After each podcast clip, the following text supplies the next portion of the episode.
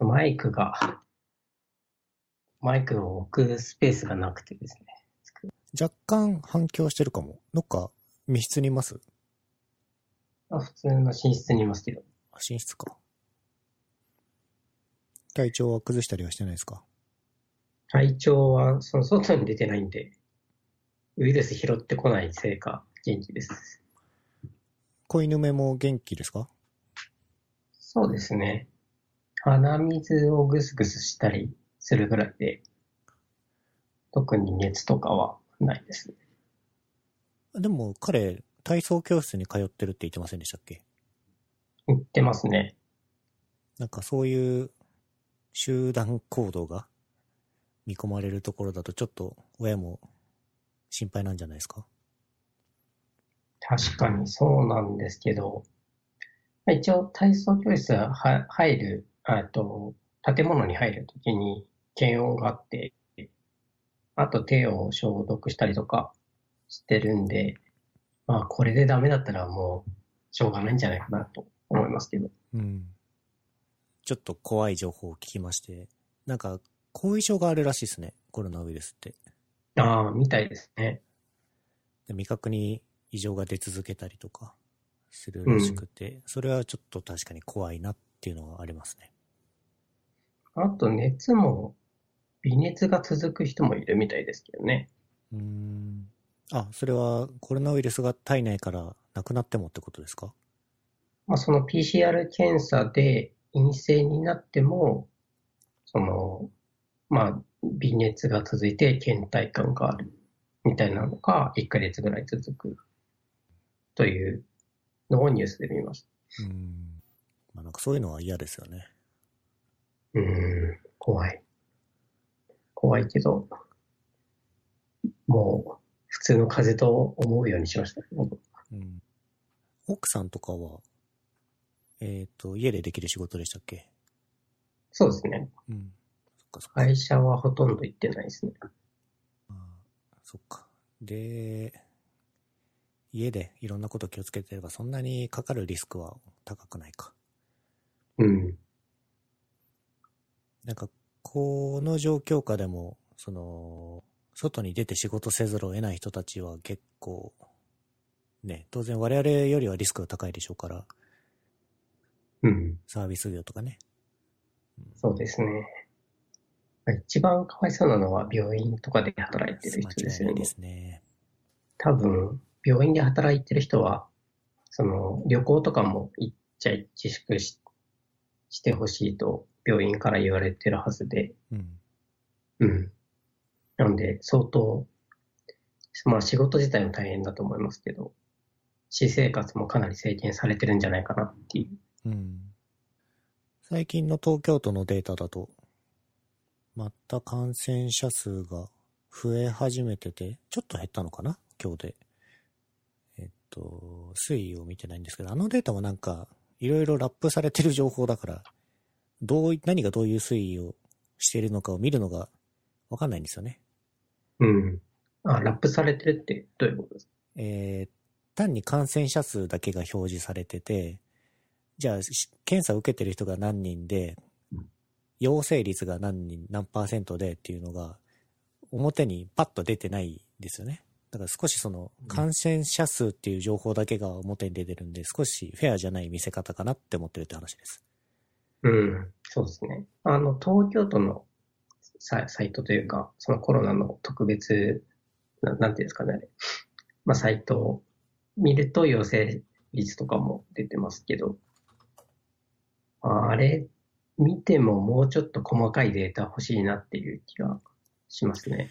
何をもって危険と判断しているのか我々も分かってないじゃないですか。うん。一番分かりやすいのはこれかな。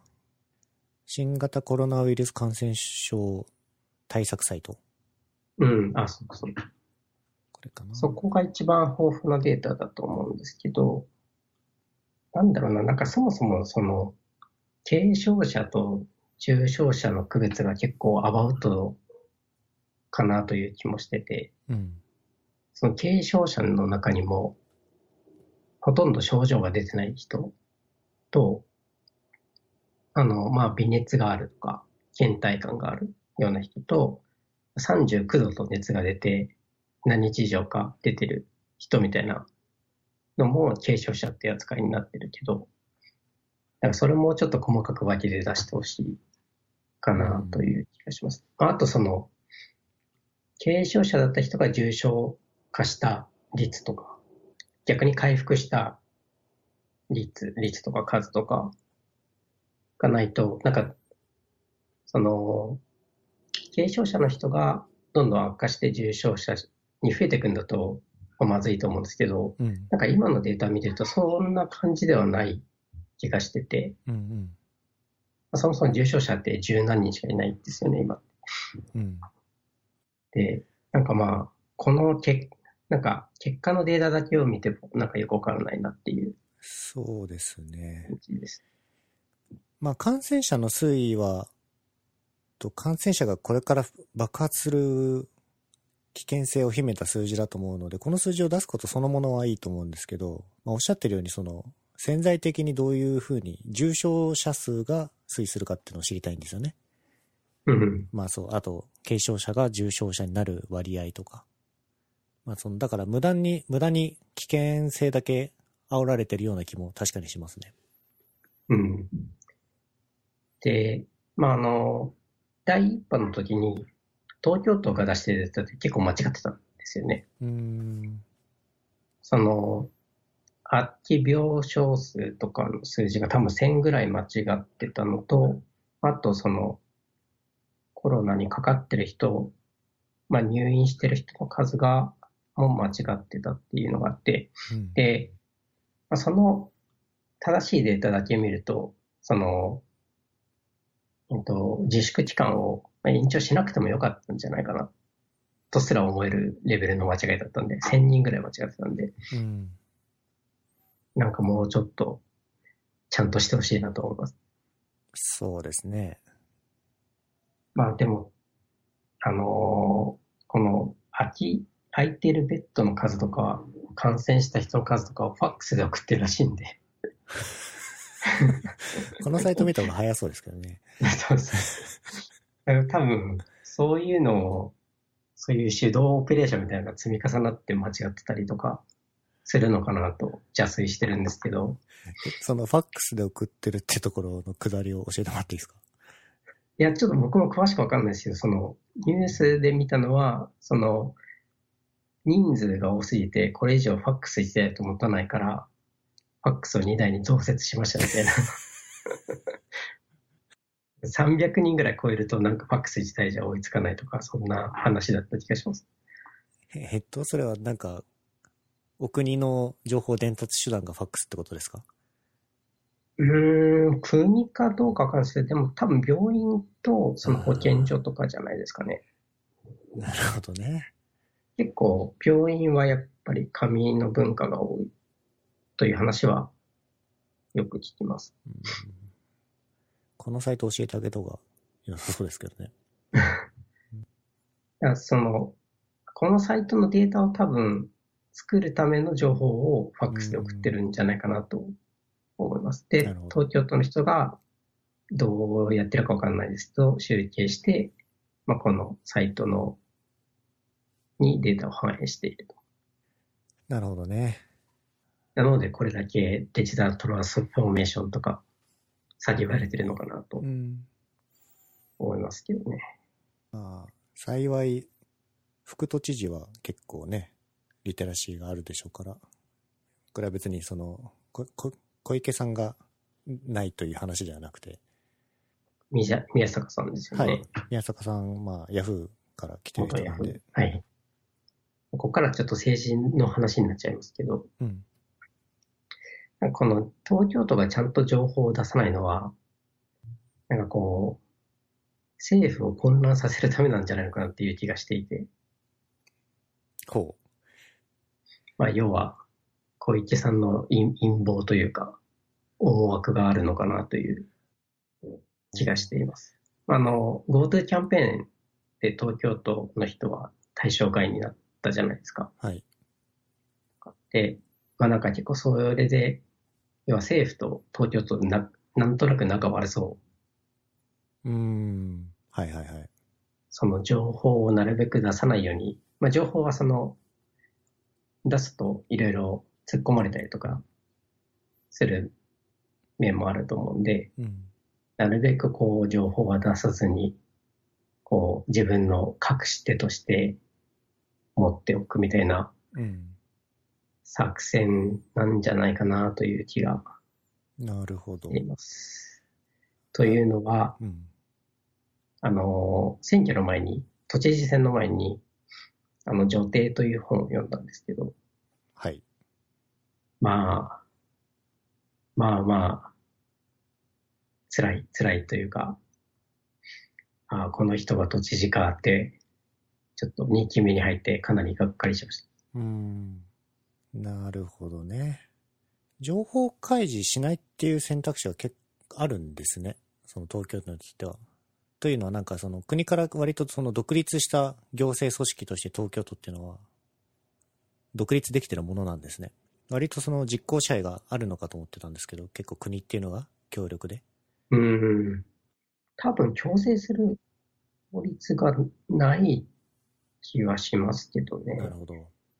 まあ、東京都はまあ都道府県の中でも別格だとは思うんですけど、まあ、それでもそんなにあるんですね、力が。そうですね。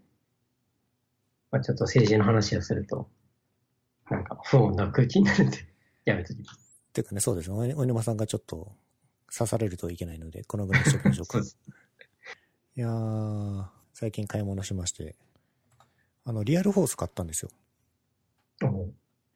Mac のキーボードが壊れちゃいまして、ずっとマジックキーボードとマジックトラックパッドを使ってたんですね。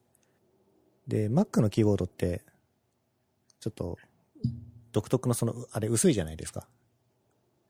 バタフライキーボードで、そのパンタグラフってそのキートップの下のバネ部分みたいなところの部品が壊れたんですよ。っていうのはそこにちょっとジュースが一滴入っちゃって、そこを拭こうとしてキートップ外してちょっと掃除してたんですよ。で、外し方が良くなかったみたいで、その本当にか細い部品なんですね。あれ見るとちょっとフックみたいなのがちょっと本当に小さいやつがパキッとなっちゃって、まあそれは壊れるよなっていう、繊細なものだった本当に、はい、でアップルストアのジーニアスバーに持ってって、これ修理できませんかって渡したんですけども、まあ、実はそのこの手の、修理用の部品の在庫がそもそもないらしくて、もしその同じ型の廃棄用のキーボードの部品から使えそうであればそういうのを取ってくるんだけど、今ちょっとじゃあ在庫見てきますねって言って見てて、ちょっと5分10分ぐらい待ってて戻ってきたらまあなさそうだと。で、もしかしたら他の店舗にあるかもしれないので持って帰って問い合わせてみますかって言われたんですけど、ある保証がないものをね、右往左往しても仕方ないなと思って諦めて、もじゃあこれもう引き取ってくださいって戻しちゃったんですね。まあいい機会だと思ってキーボードを買おうかなと思って、ちょっと友達とかに話を聞いてって、最初は HHKB 買おうとしたんですよ。で、いや俺はリアルフォースだっていう話をされまして、じゃあリアルフォース買ってみるかと思いまして買いました。なんか結構二大派閥じゃないですか、その二つって。そうなんだ、そうらしいですね。リアルフォース高くて、3万ぐらいしましたね。3万ちょいしましたね。しかもなんかいろいろモデルがあってよくわからなくないですか？はい、わかんないです。何が違うんだろう。僕もわかんなかったんですけど、まあ、今回は Bluetooth じゃなくて、あれそもそもリアルフォース Bluetooth がないのかな？なんかとりあえず有線のやつを買いましたね。で、キートップを取って外すこともできるやつで、これがなんていう型か忘れちゃったんですけど、最初はキーのピッチとかが違くて打ち慣れるまで時間がまあかかったといっても1週間ぐらいか、少し時間がかかったんですけど、確かに打ち心地は悪くないなと思って今はこれを使って仕事をしています。タイピング速度って速くなりました？いやー、変わってないですね。僕そもそも完璧なブラインドタッチじゃないし、タイプ速度はそんなに遅くはないと思うんですけど、これを使い始めて速くなったっていう実感はないですね。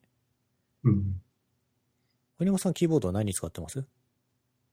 僕は、Mac の普通のバタフライキーボードを使ってますけど、昔というか、その、Mac とかノート PC を使う、まあないでデスクトップの時代、会社でデスクトップの PC だった時代は、こうメカニカルキーボードをハマってましたね。そのメーカーで言うと、はい、フィルコっていうやつだったんですけど、まあ、とにかくうるさい。カシャカシャカシャカシャカシャカシャ、タンみたいな。でも、使う人はそれが好きで使ってるわけですよね、きっと。そうですね。まあ周りの人に、まあ、ただの迷惑ですけどね。そう、リアルフォースも独特のスコスコ音が鳴るし、多分 HSTB も似たような音になりますよね。うん。だからタイピングの時にちょっと気を使いますね。特にミーティング中メモ取る時とかどうしようかなって思いながら。意外とね、こうミーティング中雑音入ると耳障りじゃないですか。確かに。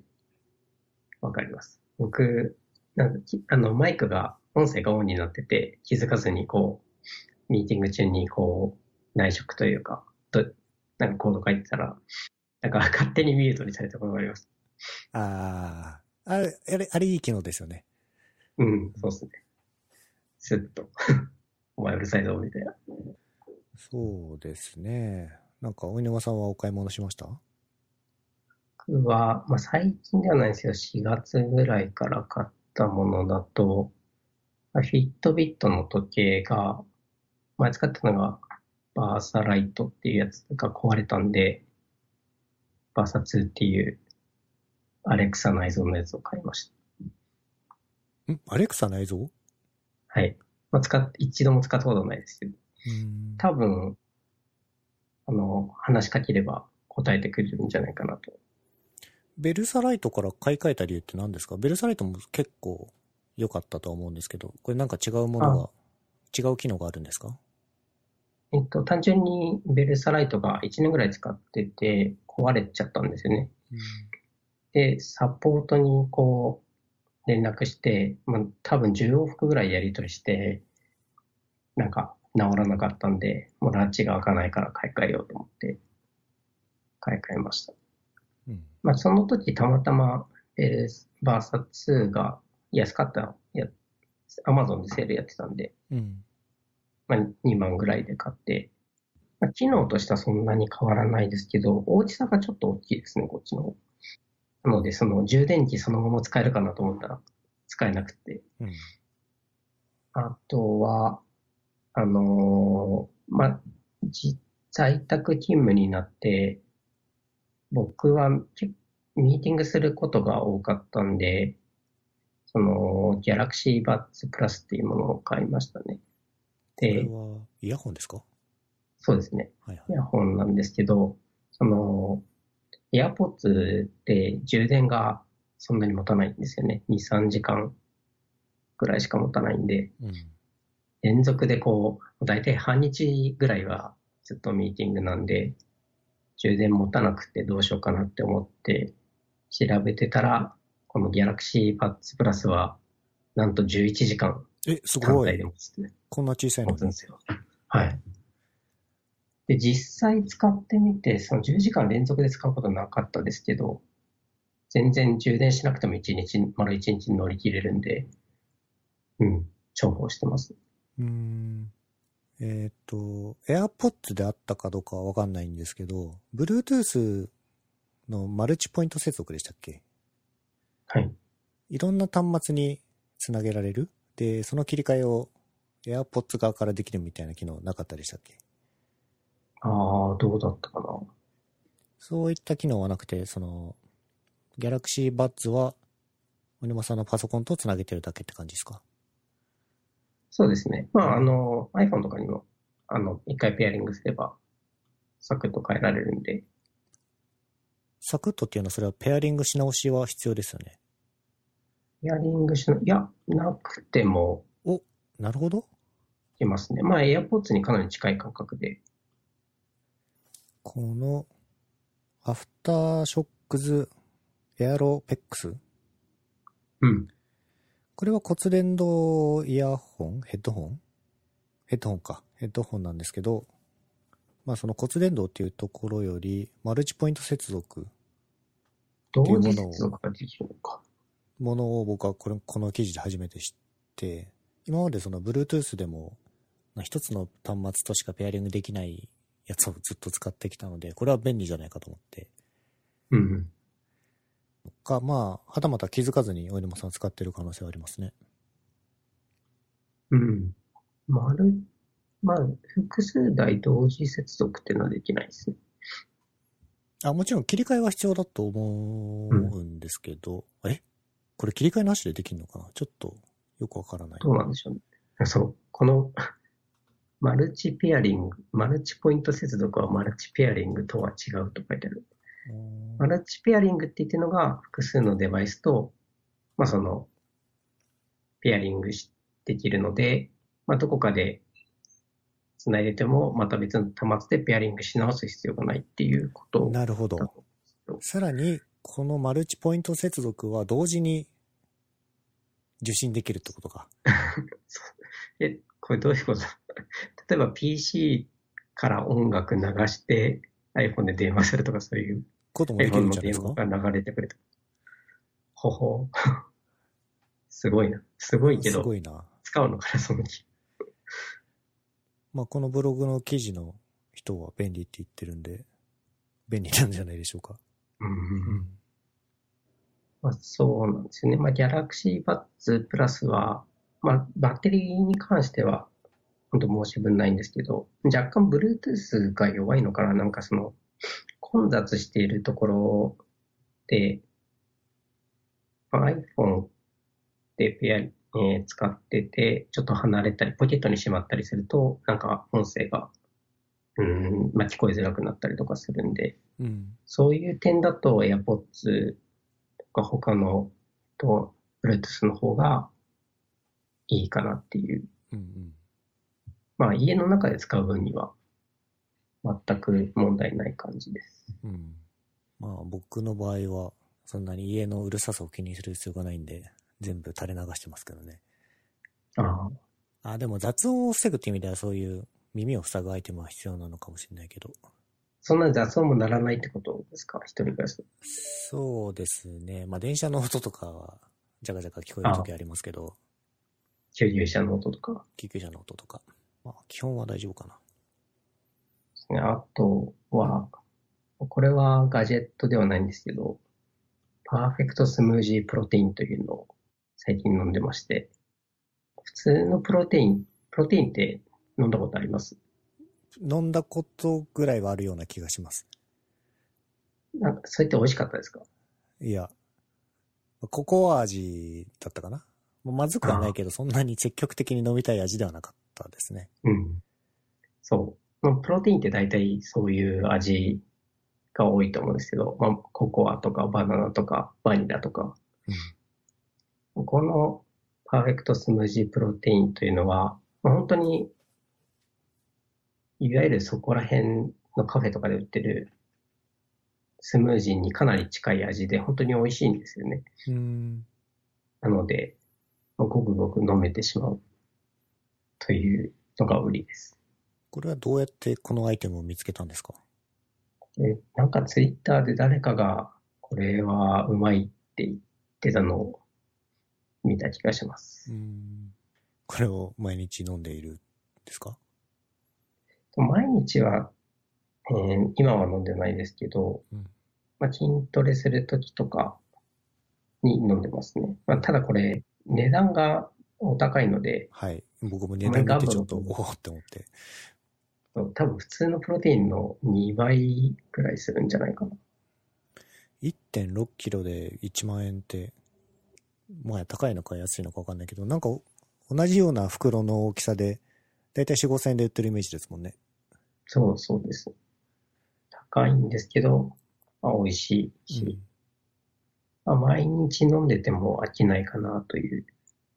なので、まあ、今まで飲んだプロテインの中では一番ダントツに美味しかったです。お犬さんがそこまで言うなら買ってみようかな。うん。普通に飲み物としてもめる、ジュースとしても飲めると思います。なんか家でコーヒーばっか飲むよりこっちを飲んだ方がよほどいいんじゃないかっていう感覚はあるので、うん、まあそうですよね。あとタンパク質も取れるでしょうから。そうですね。まあ一つ難点は結構カロリーがあるので、多分一杯というか1回分で300キロカロリーぐらいあるので、ポテチ1袋分ぐらいですね。飲みすぎると逆に太るかもしれない。うん。大沼さんもね、ちょっと最近見てないけどお腹出てきてるでしょうから。そうですね。しかもこの在宅勤務のせいで運動しなくなったので、はい、大変コントロールしないかなって感じです。いや僕もね、リングフィットアドベンチャー欲しいんですけどね。ああ、そう。僕も欲しくて、最近ヨドバシで、また抽選やってたんで、今朝申し込みました。本体を持ってるんですか？本体を、5月ゴールデンウィークぐらいに、その、ヨドバシの抽選で当たったので、買って、で、まあ、息子もそろそろゲーム開放してもいいかなと思ったんで、うん、買ったんですけど、結構楽しんでやってるんで、まあ、次のソフトを買おうかなと思ってます。リングフィットアドベンチャーすごいよくできてるらしいですね。うん。そしてすごい辛いっていう話は聞きますけど。でもあれだけそのタイムライン、ツイッターのタイムライン見てると、続けてる人が多いのを見るに多分面白いんだろうなと思って。うん。あれって RPG ですよね。らしいですね。うん。なんかすごい RPG としても完成度が高いって会社の人が言ってた気がします。うん、まあいかんせんね。メルカリでちょっと高くなってるものを買うのは尺なんで、お犬間さんみたいにそのコツコツと抽選を狙うのが正しいんでしょうけど、なんかヨドバシの抽選はちゃんとその購入履歴を見て抽選してくれている気がします。というのはヨドバシの僕ヘビーユーザーなんですよね。はいはいはい。つまりそのゲームを買ってる人だから抽選させるとか転売を防ぐっていう目的よりはヨドバシを優遇して買ってくれてる人に優先的に与えてるかもしれないと。おそらく。まあね、まあブラックボックスなんで分かんないとは思いますけど。うん。確かその条件になんかこの日までにこうヨドバシでの購入の履歴があることみたいなのも条件だったと思います。うん、なのでヨドバシの信用を高めて。ぜひ。信用を想像してね。そう。申し込む。どうしたんですかこの開発効率の話は。ちょっと次は真面目な話。いや、全然。まあ、たまにはね、ちょっと真面目さも出していかないと。そうですね。仕事の話。はい。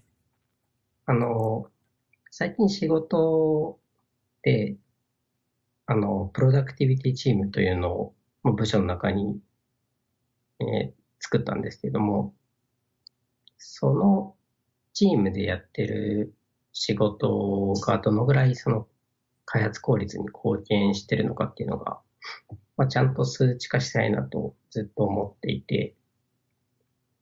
いるけどできてないですよね、うん、そのプロダクティビティチームを、まあ、作った経緯としては、まあ、とある炎上案件があってどうしてもこの日までにリリースしないとあかんみたいなプロジェクトがあったんですけど、まあ、そこにその、まあ当然そういうプロジェクトはどんどん遅れて、で、その遅れた分を取り返そうとして、まあ新しく人を投入して、なんとかするみたいな、典型的な、炎上プロジェクトだったんですけど、うん、そういう状況でどんどん人が増えると、やっぱりその開発効率っていうのはどんどん下がっていくので、まあ、ここまで人を増やすんだったらそういうチームを作らないとダメじゃないかみたいな経緯で立ち上がったチームなんですけど、はい。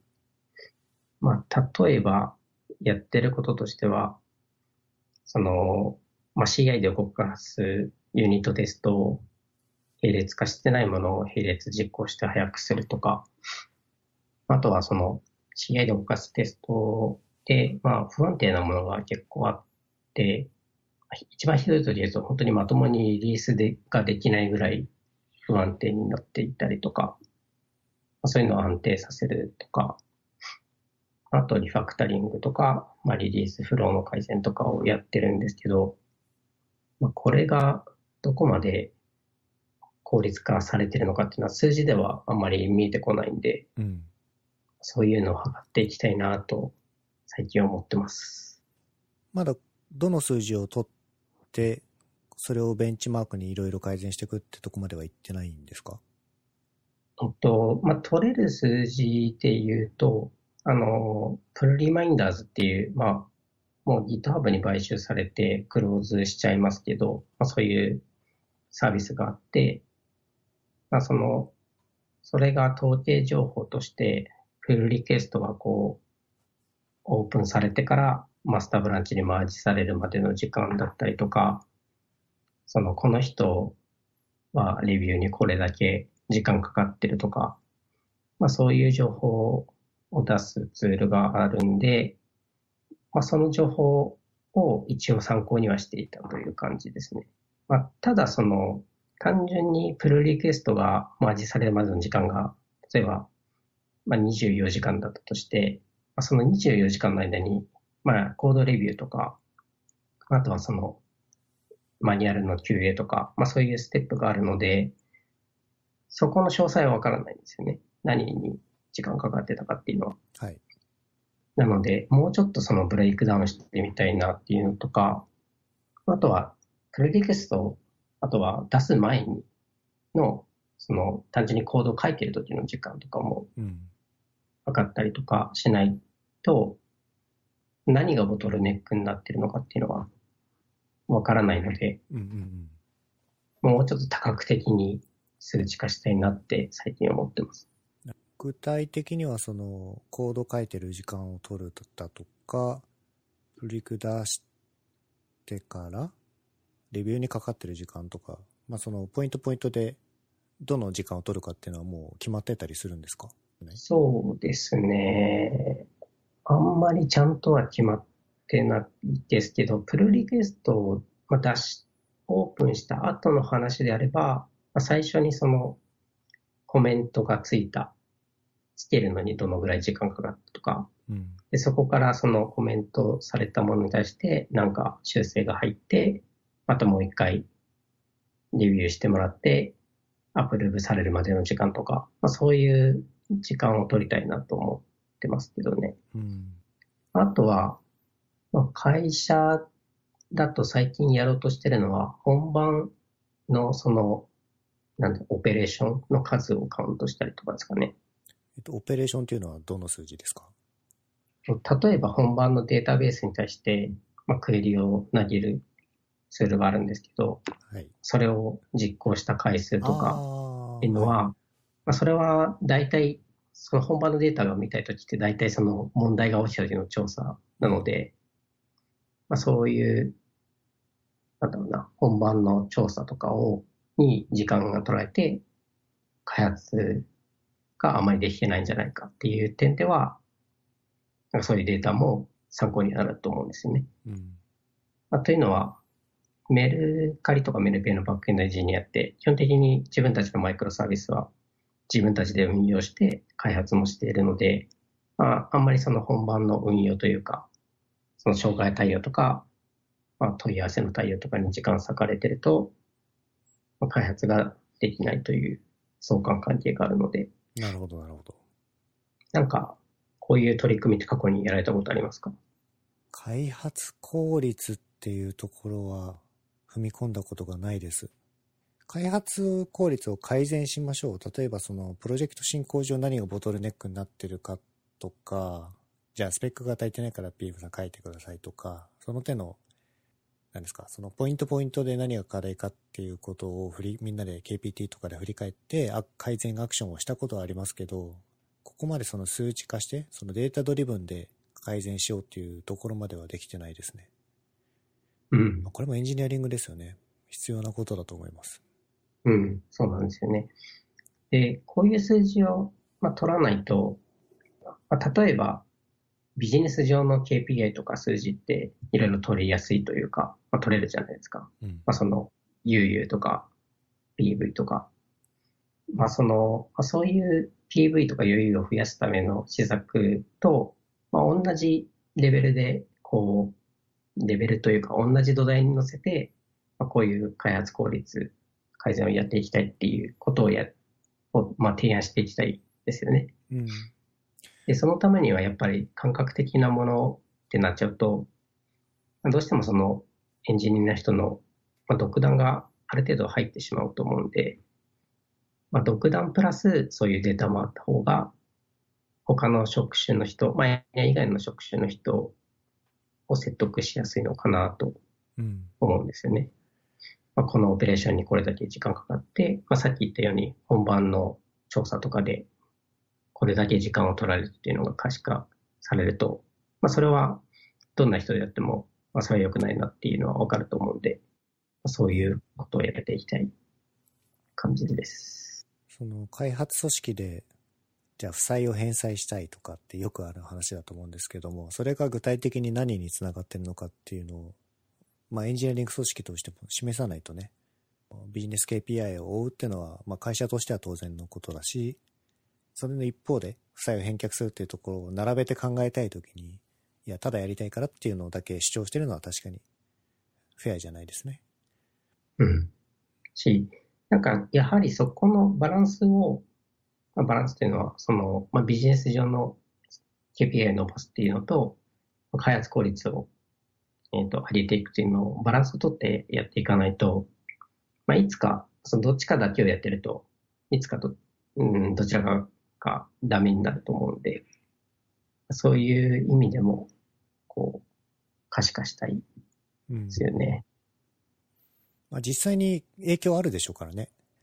マスターブランチにマージが遅いってことはデリバリーの速度が遅くなっているということで、そこを改善しないとプロダクトの開発スピードが伸びないってことを、例えばエンジニアだけじゃなくて PM とか他の職種の人が理解できることで、そっちに時間を割きましょうっていう判断もできるわけですし、うん、こういうエンジニアリングって他でやってたりするんですかね。ちょっと実例があったら知りたいですけど。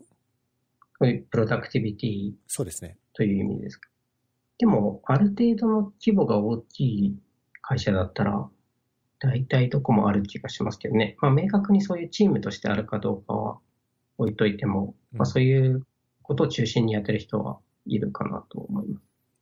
実際に数字を取って、こういうプロダクティビティエンジニアリングみたいなことをしてる組織、まあ、Google とかはやってそうではありますけどね。うん。何でもかんでもデータでしょうから。まあ、そうあるべきですよね。うん。いい話しましたね。普段大した話しないみたいな。いや、普段のその、ガジェット買った話も、それはそれで聞いてる人からすると利益になるんでいいんですけど、まあ他にやってる会社とかあったら知りたいですね。うん。まあ、いくつか、そういうのを測るツールがあるみたいで、まあ、それを試験的に導入したいなと思ってるんですけど、まあ、それは試してみた時にまた話します。はい。そうですね。何を取ったらいいのかもまだ模索中でしょうしね。